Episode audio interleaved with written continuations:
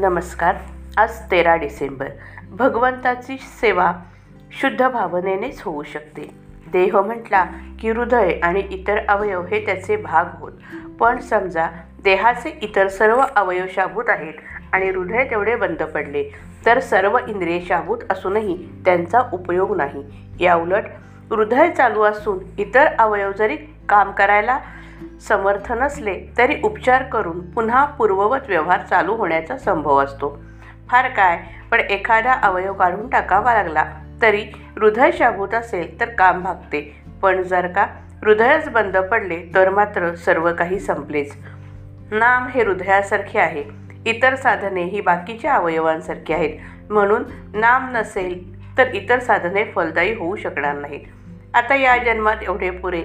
हा न्याय फक्त भगवंताच्या स्मरणाला तुम्ही लागू करता. पण पैसे मिळवण्याला किंवा विषय भोगण्याला मात्र तो लागू करीत नाही. याचे कारण भगवंताचे स्मरण केले नाही तरी चालते असे वाटते.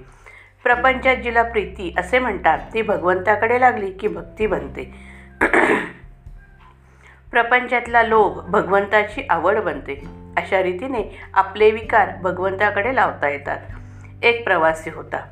गाडीमध्ये त्याला जागा चांगली मिळाली. म्हणून आपल्या स्टेशनवर न उतरता गाडी शेवटी थांबते तिथपर्यंत तो गेला आणि त्याच गाडीने तो पुन्हा परत आपल्या गावी आला. त्याचप्रमाणे आपला जन्ममरणाचा प्रवास चालला आहे. तुम्ही त्या प्रवाशाप्रमाणे परत येऊ नका. प्रवासामध्ये केळी संत्री वगैरे फळे घ्या. म्हणजे इथे घरे बिरे बांधा पण आपले स्टेशन विसरू नका. भगवंत हे आपले स्टेशन आहे.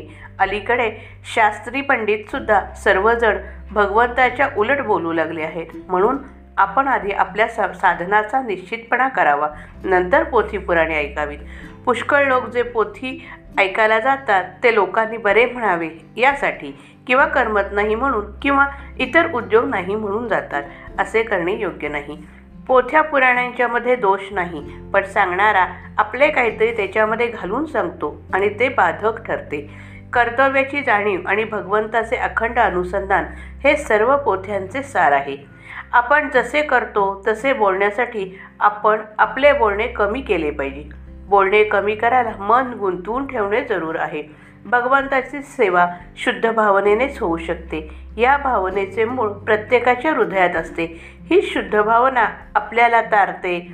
मंदिर आणि समाधी तारीत नाही. देहाच्या सहवासाने जशी देहाशी एकरूपता झाली त्याचप्रमाणे भगवंताचा विसर पडू न देता त्याचे स्मरण सारखे ठेवले तर त्याच्याशी एकरूपता का होणार नाही?